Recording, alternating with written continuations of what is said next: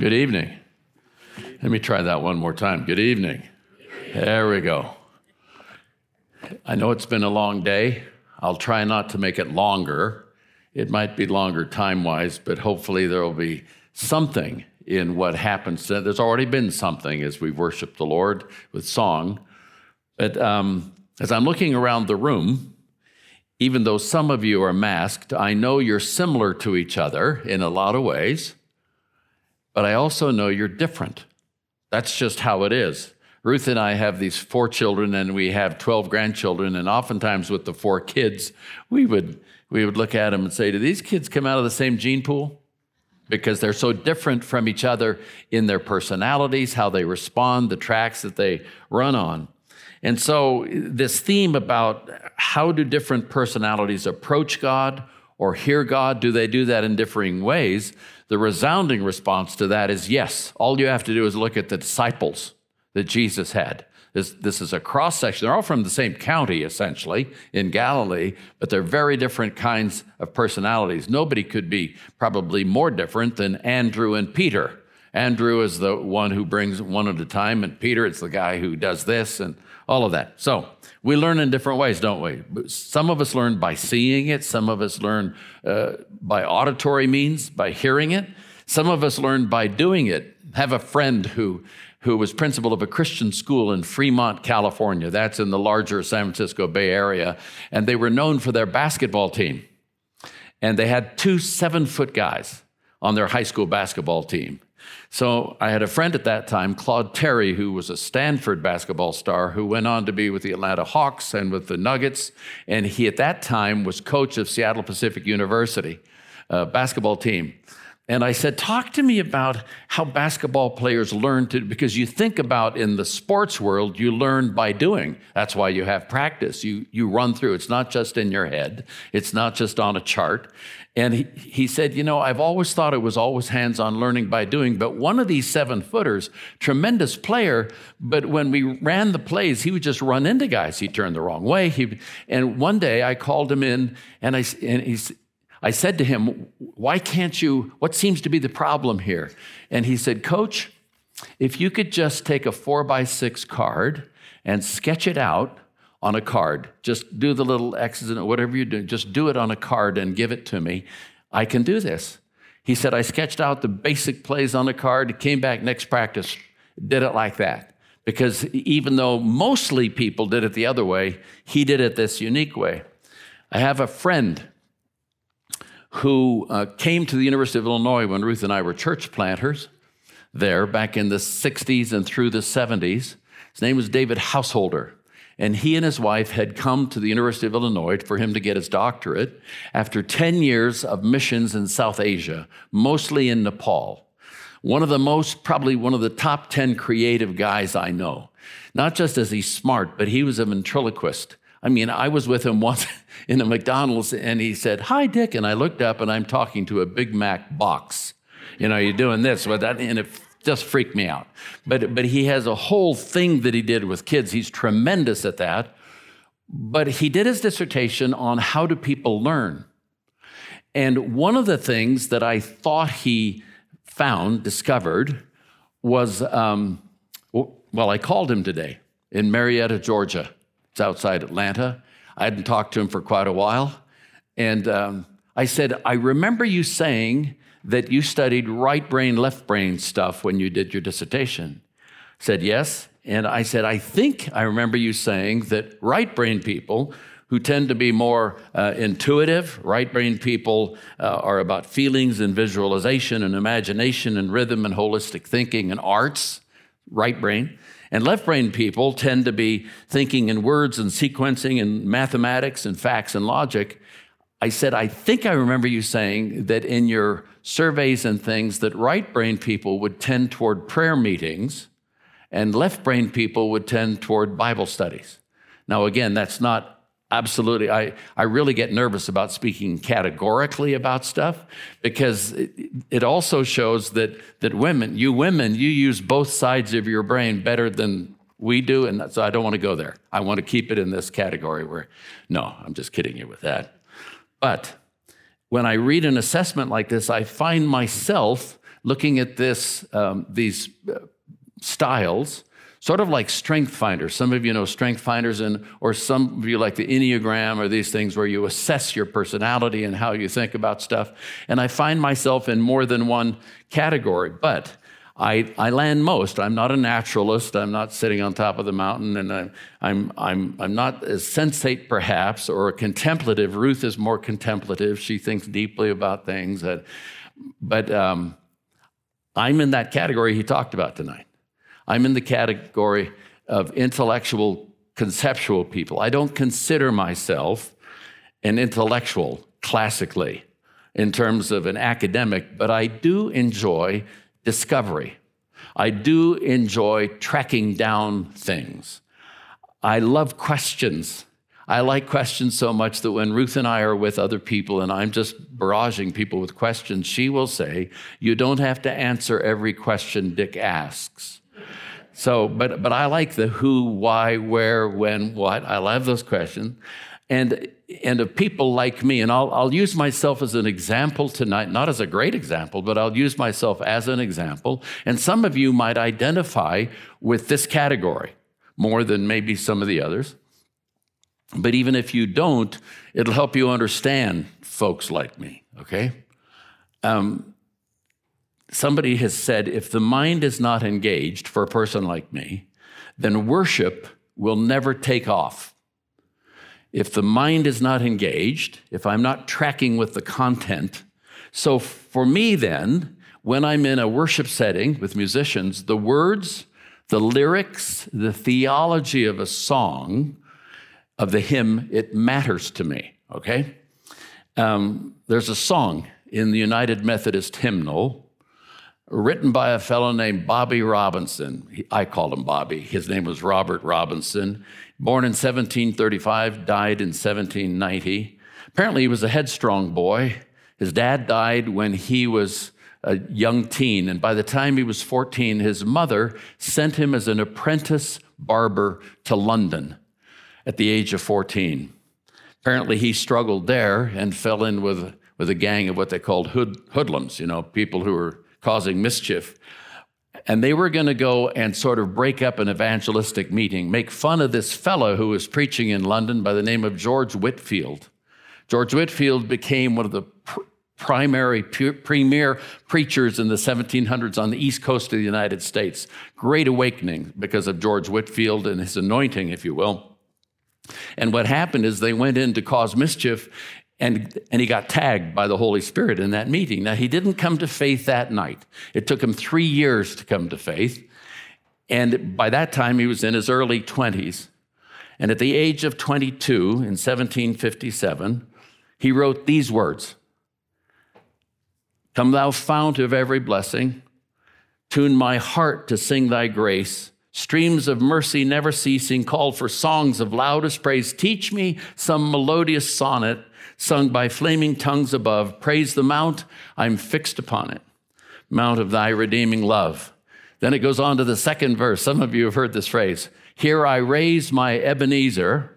Hither by thy help I'm come, and I hope by thy good pleasure safely to arrive at home. Jesus sought me when a stranger wandering from the fold of God, he to rescue me from danger interposed his precious blood. And the next stanza is, Oh, to grace, how great a debtor Daily I'm constrained to be. Let thy grace now, like a fetter, like a binding, bind my wandering heart to thee, prone to wander, Lord. I feel it, prone to leave the God I love. Here's my heart. Oh, take and seal it, seal it for thy courts above. See, when I hear those words, I get all jazzed up. I'm saying, well, okay. What throws me off is that line that says, Here I raise my Ebenezer. So we have this church plant. It's a Sunday night. We had Sunday night services, a couple of hundred folks, and I'm leading. And back in the day, we used to have an organ or a piano, and somebody would lead like this, and everybody would sing and so forth. So we're singing. We get to this phrase, Here I raise my Ebenezer, and a University of Illinois professor from the engineering department is sitting like right over there, and he raises his hand in the middle of the song. He says, Pastor, and I stop the song. He's, his question was this because I think he was conceptual too. His question was, Pastor, what the heck is an Ebenezer? And I said, Well, that's an old Hebrew word that means stone of help. It means that hitherto or to this place the Lord has helped me. And so we explained it that way. Professor Dave wasn't a contemplative. He wasn't one who sat and just sort of basked in the presence of God. Not that he couldn't, but that's, that's not the thing he led with.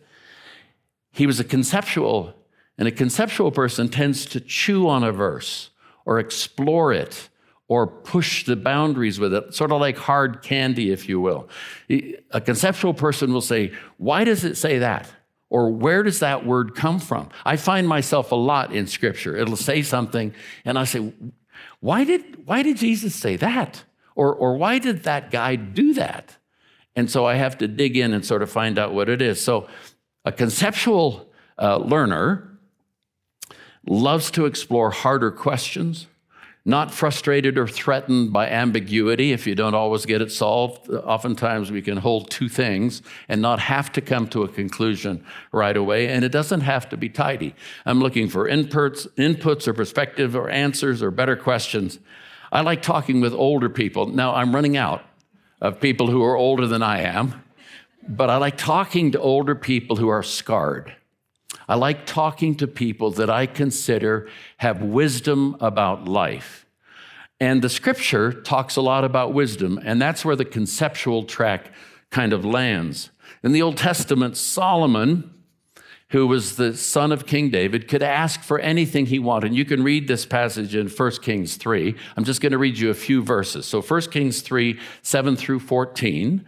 Uh, Solomon has gone up to a high place to offer sacrifice, and he has this conversation with God. And this is what he says in verse 7 Now, Lord my God, you have made your servant king in place of my father David, but I'm only a little child, and I do not know how to carry out my duties. Your servant is here among the people you have chosen, a great people, too numerous to count or number. So give your servant a discerning heart to govern your people and to distinguish between right and wrong. For who's able to govern this great people of yours? The Lord was pleased that Solomon had asked for this. So God said to him, Since you've asked for this, and not for long life or wealth for yourself, nor have asked for death of your enemies, but for discernment in administering justice, I will do what you have asked. I will give you a wise and discerning heart, so that there will never have been anyone like you, nor will there ever be. Moreover, I'll give you what you have not asked for both wealth and honor, so that in your lifetime you'll have no equal among kings. And if you walk in obedience to me and keep my decrees and commands as David your father did, I will give you a long life. He didn't just ask for knowledge. He didn't ask for a few more shekels of whatever it was, or a few more horses, or a few more chariots.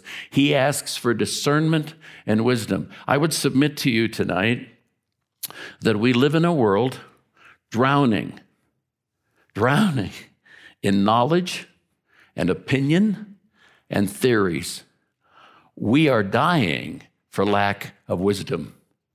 And as we sit before the Lord, whatever the style, whatever the approach, contemplative, naturalist, enthusiast, traditionalist, all of these, we need to be a people who are wise in Him. There's a whole category in the Old Testament called wisdom literature. There are three books in particular Proverbs, Ecclesiastes, and Job when you read those books, you can't just read it. You read them and you say, whoa, okay, there's some stuff going on there that's real life.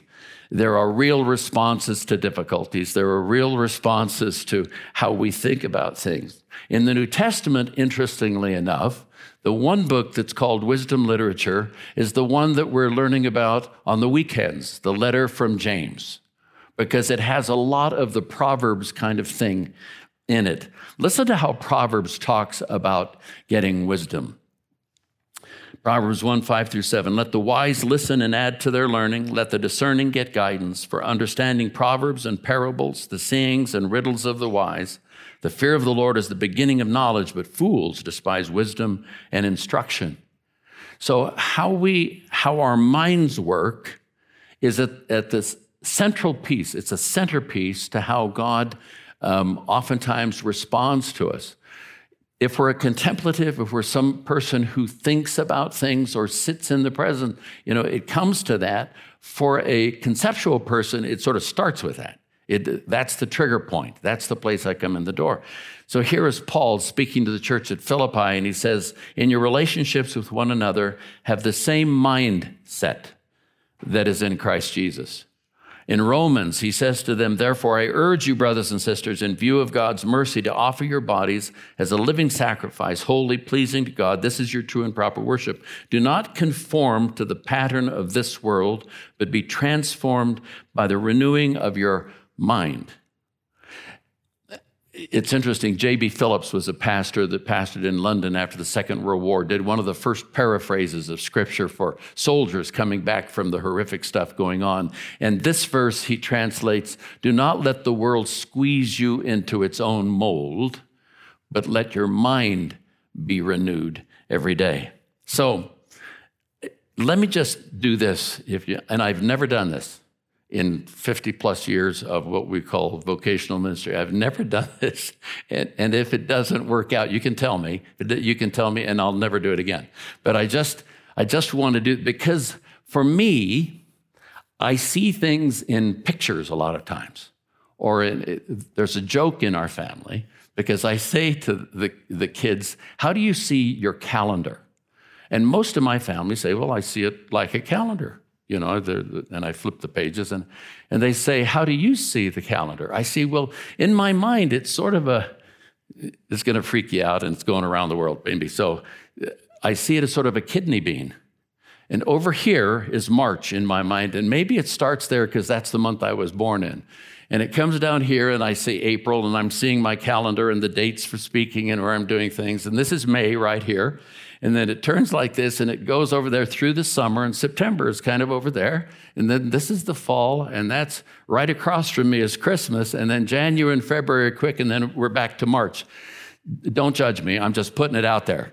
That's just so I have several several images over the years that I've collected in pastoring work, and uh, I want to draw some for you on the screen. I'm a specialist in cave art, and so you'll see that. And um, this is one that I learned early on. When, when Ruth and I got married, three weeks after marriage, we loaded up the car that I got in the deal. She had a car. It was, it was what was called a Chevrolet Corvair. Does anybody know what a Corvair? Are you old enough to remember it? and there was a book written about it called Dangerous at Any Speed or something like that and it was a rear engine car. We loaded that baby up and drove 2,000 miles to Wheaton College graduate school. And when I was in grad school, I had this wonderful teacher by the name of Dr. Lois LeBar. And she said, in education, this is how things should work. You have a boy, you have the boy over here. And when you teach somebody, you start with their felt needs. So you have a little class of 12 year old kids, and you're going to be studying the Ten Commandments. That's a good thing to study. But if, if for example, his best friend, this little boy's best friend, was hit on his bike this week and he's in the hospital, he's, he's not going to be working on the Ten Commandments. How do you start where he is? And you go from his felt need to the answer in Scripture here. So it's boy, book, boy and you bring that answer back into his life and you apply it in some way. And when you do that, then it comes back around. And that's the cycle. The cycle is felt need to the book for answers to how it applies to a real need. That's the cycle, whether you're teaching a four year old or teaching a 44 year old. That's how it is. So, in my preaching and teaching, from then on, that's where I started. That's how I looked at how I prepared stuff, messages, whatever it was. I'm saying in, in this congregation, the, the old Welsh or the old Scottish evangelist uh, John Welch said this back 200 years ago there sits in every pew, in this case chairs, a broken heart. And when we speak like this, I know what I'm saying, I think, but I don't know what you're hearing because everybody has a different need. And we count on the Holy Spirit to, to work on the felt need there and somehow apply the, the balm of Gilead, as scripture calls it, the oil of the Holy Spirit to those things. So that's one picture. When we think about the church, there was a, a missionary in Brazil by the name of Howard Snyder who wrote a book called The Problem with Wineskins When Things Keep Changing. And he said, This is how the early church worked, like this. And this helped me as a young pastor. And that is that it, there are three pieces to the early church. You have apostolic leaders, that is, gifted leaders, apostles here. You have small groups, they met house to house, small groups, and you have large groups. They went up to the temple every day. If you look at this congregation, Timberline Church, that's hopefully what we have. You have leaders who are called to lead. You have the potential for small groups if we choose that, but we, then we have a larger group. This isn't, you know, a thousand people, but this is a good, hefty group right here. This is a solid group of folks. And each one of those brings pieces to the table. So when, uh, so when we were saying, how does the church work? When there were 15 people here, this model for me, the conceptual model, helped me understand things. Ruth and I took our first trip overseas when we were 29 years old. We had been married eight years by that time. When we got married, she was still 20, and I had just turned 21, and we didn't know any better. And so we got married, and it's been great most of the time, but we don't have time for that. But the, but the point is this the point is this that we're 29 years old. We go overseas because someone had sent us to a, um, a conference called Adventure of Living, and it was held in Sorrento, Italy. And I had my 30th birthday in Sorrento, Italy. If you're going to turn 30, like again, do it in Sorrento. I'm just saying, it's a very cool place. And it was there, I had never been in a small group. I wasn't raised in a congregation that did small groups as a kid. That's not what we did. And there was a guy there by the name of Lyman Coleman who introduced me to this concept this concept, and those of you who have heard me teach over the years have seen this concept before, this is what we call the relational baseball diamond. Okay? We're in the month that hosts the World Series, so baseball is key for some of us. Relational baseball. And there are four things about building relationships that are key. I've had the great privilege in the last 13 years of being invited to teach high school history classes on occasion by one of our timberliners, and she wanted me to come teach on World War II. And I said, Christine, I'm, I'm uh, old, but I wasn't in World War II. You know, I was born in World War II. She said, Yeah, but you got World War II stories. And I got in the classroom and I'm doing these World War II stories. And at one point she said, uh, Tell us that thing about building relationships. So at Fort Collins High School, I got to have this chart. Then I was invited by another timberliner who teaches business at CSU and said, Would you come to my classes and do that chart? And then the provost did something at CSU, and they, I said, Can I do the chart again when we do that campus wide live stream? And these are the four things that build relationship. First base, first base is your story. You can't have a relationship if the other person doesn't know your story. And you can't tell that just by having coffee one night. This is like peeling an onion, it takes time. So when you read the scriptures, when you read the scriptures, you get story right out of the bat. Almost half of this Bible is, is story, okay? And Jesus tells us his story. When you read Luke 2, it tells us things like who the governor was. And because they were doing a political thing like a census, that's why they had to go to Bethlehem and all this kind of stuff, right? So your story is key. When I hear your story, that's my first question that I ask people usually. And I, I used to say, where were you born and raised? Until I met a British guy who used to be in the, a captain in the Coldstream Guards. Those are the people who guard the Queen. And uh, I said, Where were you born and raised, Anthony? He said, I wasn't, uh, I, w- I was not raised pigs are raised. I was brought up. So ever since then, I, am saying, you know, where were you born? But my newer question is, where's home for you originally? Because that starts the story question.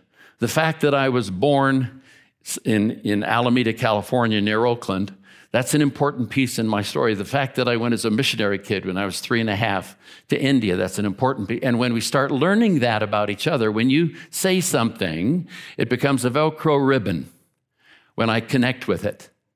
And, and it helps us know each other. So we start with story. Second base is affirmation. which is a which is a $4 word that means I like you. When I hear your story, I start knowing where to love you. And as a conceptual, as a conceptual thinker, for me to have this image in my mind when I'm talking to people or interacting with them is huge. So affirmation occurs in a lot of ways. It occurs through prayer. Highest affirmation is me praying for you or you praying for me. I think you're so important that when I go to God the Creator this afternoon in prayer, I'll bring your name up. So, affirmation, that's a big deal. Or words to you, or, or getting involved in your world. That's all affirmation. As we do that, then we start doing stuff together. We say, why don't we grab a Starbucks or something? And this is covenant over here. And it doesn't have to be big covenants like marriage or joining the army or something. These are smaller things. Why don't we go on a missions trip together? Why don't we just go hike Horsetooth? Or why don't we be in a quilting group? Ruth would like the quilting thing. She's a, so that's covenant. And, and you can see Jesus in each of these places. Here is the God who knows our story and still wants us. Here is the God who affirms us, finds us in the silliest, saddest places and tags us and says, You're it. This is the God of covenant. That's his language. And then a home plate is dreaming. When you're friends, friends hold you accountable, not just so you don't mess up. Friends hold you accountable for your dreams the stuff you say, someday I'd like to. And, you know, you're having coffee and one of them will say, How's that thing coming, that thing you want to do? That's what friends do. So this template has become a key part of my whole life as a conceptual thinker for the last, uh, well, since 1972. Let me give you one or two others, then I'm done. And you can tell me afterwards whether this was helpful or not, or you can say, you know, I really didn't get any of that. And I say, well, you're a contemplative. That's why you didn't get that. No, I'm not. Here's one. Here's a theology triangle. I was talking to a biblical studies professor one time, and he said there are three things about life in Jesus, uh, life of faith. The baseline is true. What's true about God, what's true about life. Then we have experiences over here. And then on this side, we have behavior. And he said, you can look, you could look at any Christian denomination in the country, and hopefully all of them emphasize truth. But some of them emphasize experiences more than other things, and some of them emphasize behavior more than other things. And so I could write up here whole denominational groups that emphasize one of these things or the other. But all three of these things are important for my life in Christ. And so when I'm thinking about God and approaching Him, we're talking about truth. We're talking about experiences of them. We're talking about behavior. One last one, and I'll hurry on. I was speaking at a conference for a group called Youth for Christ Campus Life years ago in, in Anaheim, California. And they had breakout sessions. And I said, Well, I'll go to one of those breakout sessions. So I went to uh, a session held by Dr. Luke. Dr. Luke was a medical doctor who was a Benedictine monk. Now, those are contemplatives, right? So he's up there on the mountains doing whatever. But he, he sketched this. He said, if, if you come from an Eastern culture, and I don't mean East Coast, I mean Eastern culture, life is this way. When you think about Buddhism and other things, it's a, it's a closed circle. If you come from a Western culture, life is a straight line like that. You're thinking about it's getting better and better or making progress. But when you look at the Bible, you get this kind of culture. It's a helix. It, you keep growing in him. You're going from faith to faith and glory to glory. You're going, and when he when he drew that, it hit me because just weeks before, maybe three months before, somebody had come forward after a service and said, "Pastor, I have this I, I'm, I'm struggling with this thing, whatever it was. So we gathered around, we had prayer for that person, and uh, really prayed that the Lord would help release them from the challenges, what it was. About four weeks later, after a service, same person came, same issue. We prayed again, and then about a month later, same person came, same issue. And I'm thinking, you know, either God is not doing something here, or this person isn't letting it go or there's no growth. And it dawned on me that what was happening was that this person kept coming here and here. And each time, the problem that that person was dealing with seemed to be less. seem to be less of a problem. The other side of that is when you're growing in faith, you learn this little bit and then you grow a little more and you come back to that point and you grow a little more and you come back to that point. This particular thing made a lot of sense to me as a conceptual thinker and in dealing with people. So I've just put those things up on the board to say, as a conceptual thinker, for me, those kinds of images stimulate how I approach God, how I think about God, and because I'm trying to absorb information and process it. So let me just give you three or four things in terms of what kind of information. First of all, scripture. I mean, here's a book, 1,600 years of experience, 66 different books, 40 authors. And there's a cohesion to this about who God is, what He wants from me, all of that. So as I get into Scripture, there are lots of ways to study Scripture, aren't there? I mean, Ruth likes the one year Bible. She's, she's looking at the one year Bible when we're at our breakfast table. Our, our nephew works at a church called Life Church in Oklahoma City, largest church in the United States, 100,000 people, 36 campuses, all this kind of stuff. But they created what is called the YouVersion Bible. And on your phones, you can get YouVersion. There are all kinds of study plans for that. When I was in grad school, I met an old missionary from Mongolia. He said, Here's what I do I read a little from the Old Testament each day, I read a little from the New Testament each day. I read five Psalms, and one proverb because you got 150 Psalms and you got 30. And in a month, you can go through Psalms and Proverbs. That's how he did it. The, there's a book that I commend to you, written by a fellow named Doug Stuart and his friend Gordon Fee. Gordon Fee is a friend of mine. He's a bit older than I am. These are textual scholars, and it's called Reading the Bible for All It's Worth. Reading the Bible for All It's Worth. And it's sort of a handbook on how to look at reading Scripture and it's helpful. If I have one thing to say about my life and this book, is that I wish I had memorized more of this when I was younger. I wish I had memorized more of this when I was, may I say that again?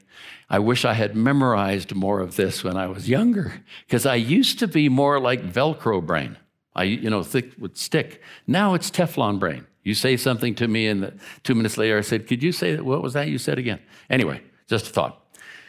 The other thing that I think really has nurtured my life in, um, in this trajectory is history, reading history or listening to history. If, if you're an auditory learner, listening to books, you know, that you can download is a big deal. So, and church history in particular. How did, how did revival movements work?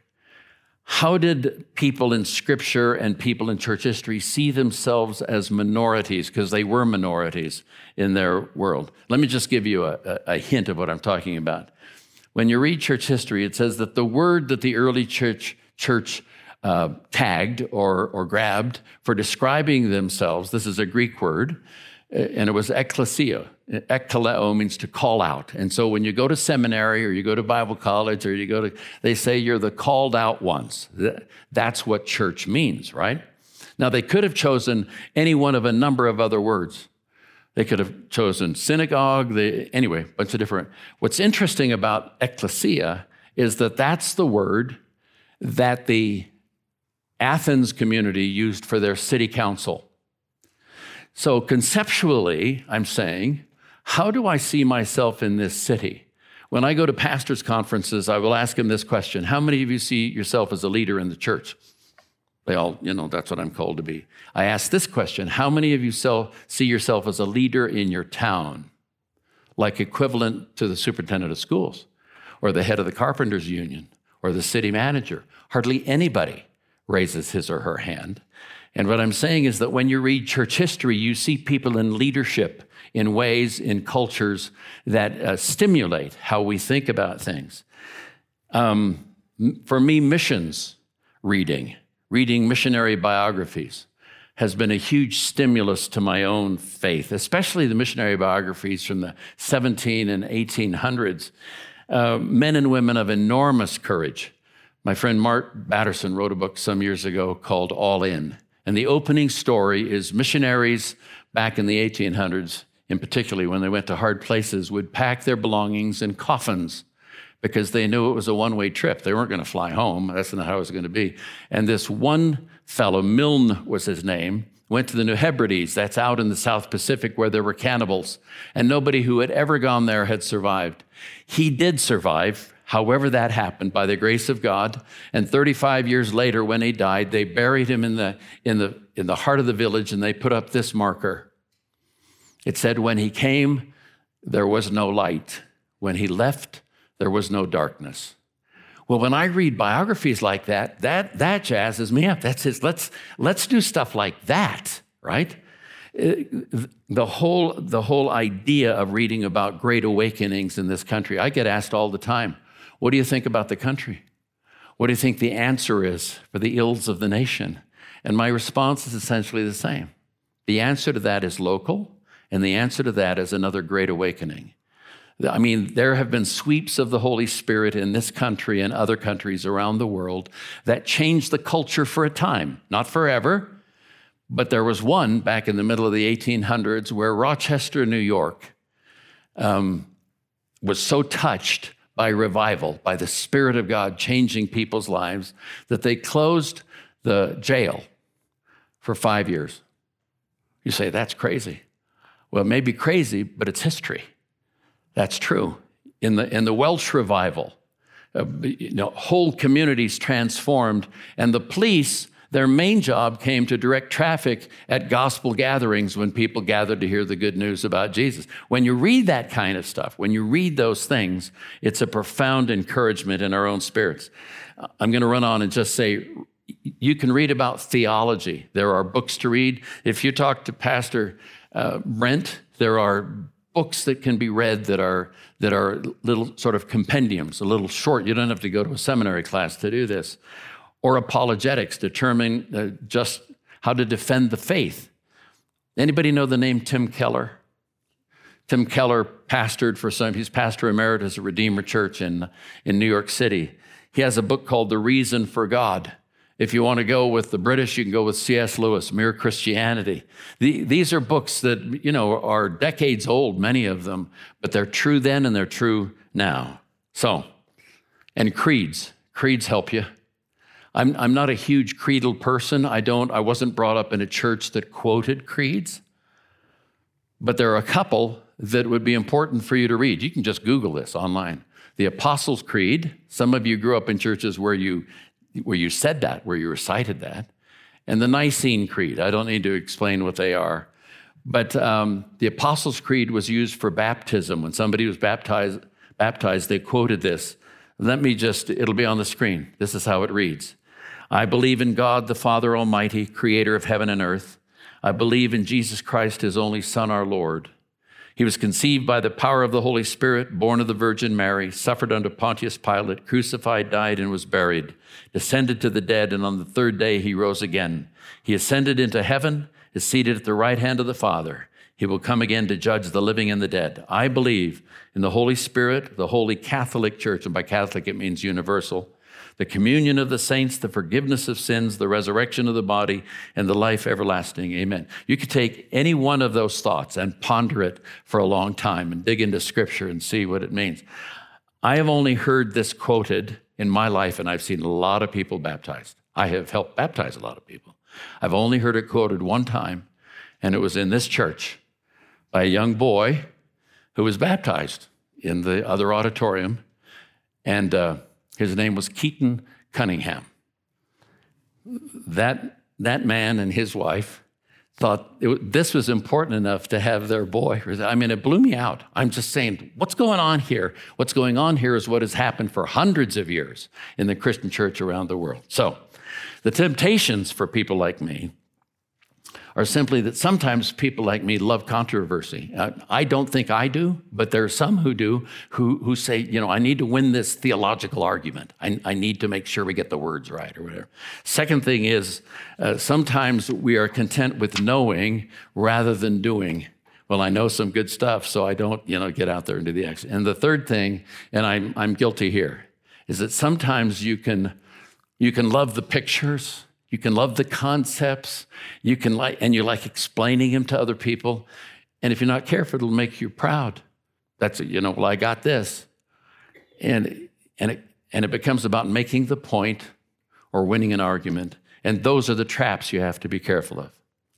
So, at the heart of this kind of person, at least like me, is a question that's based in curiosity. There's one question I ask about this book, about behavior, about relationship, about the helix process, about the church. There's one question that keeps popping back up again and again in my mind, and it's a preschool question. And that's why. If you have brought up, or well, you've all been two or three years old, but that's your question. Why? And parents get tired of answering that question. They answer, well, because. But the fact is that that question is at the heart of how a conceptual person grows, I think. It's not the only question. And the, the band's going to come up and, and they're going to play while we share in communion. But I ask questions, and I've already mentioned this. I ask questions why? Why does Scripture record that? Why does Scripture tell that story? Why did God do that? Why did the person act that way? And that's the stimulus for me in learning about God. And so I, I tell you what, sometimes I've talked to the Lord and said, and said stuff like, Lord, you need to help me here because I don't get it. I'm walking out of a hospital room where there's a two year old that has brain cancer, and I'm sitting in my car pounding on the wheel saying, Lord, you better know about this because I don't know about this.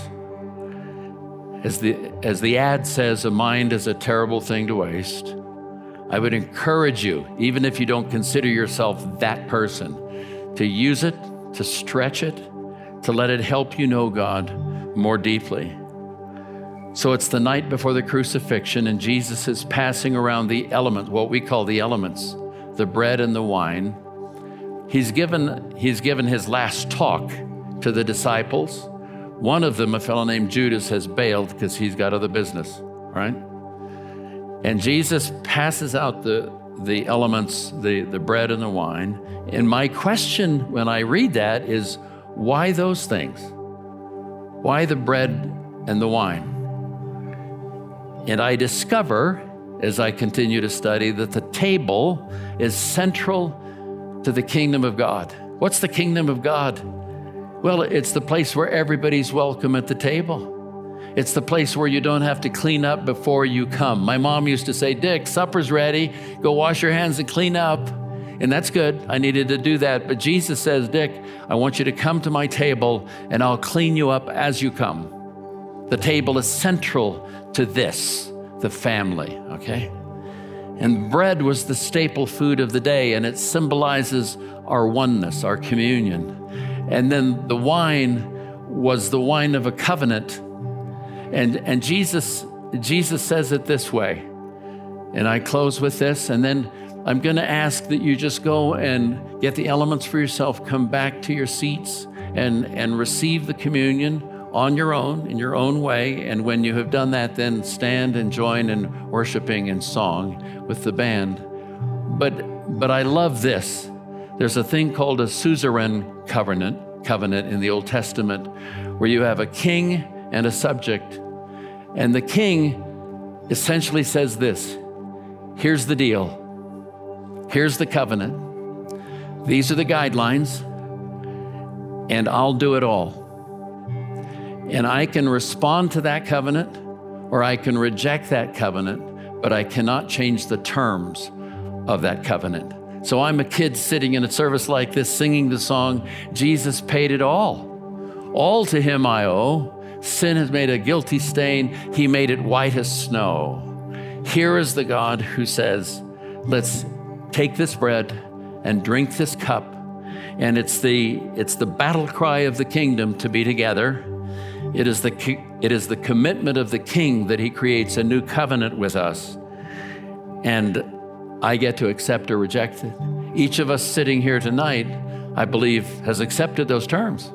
And so now we get to celebrate those terms by receiving these elements symbolically and, and in reality.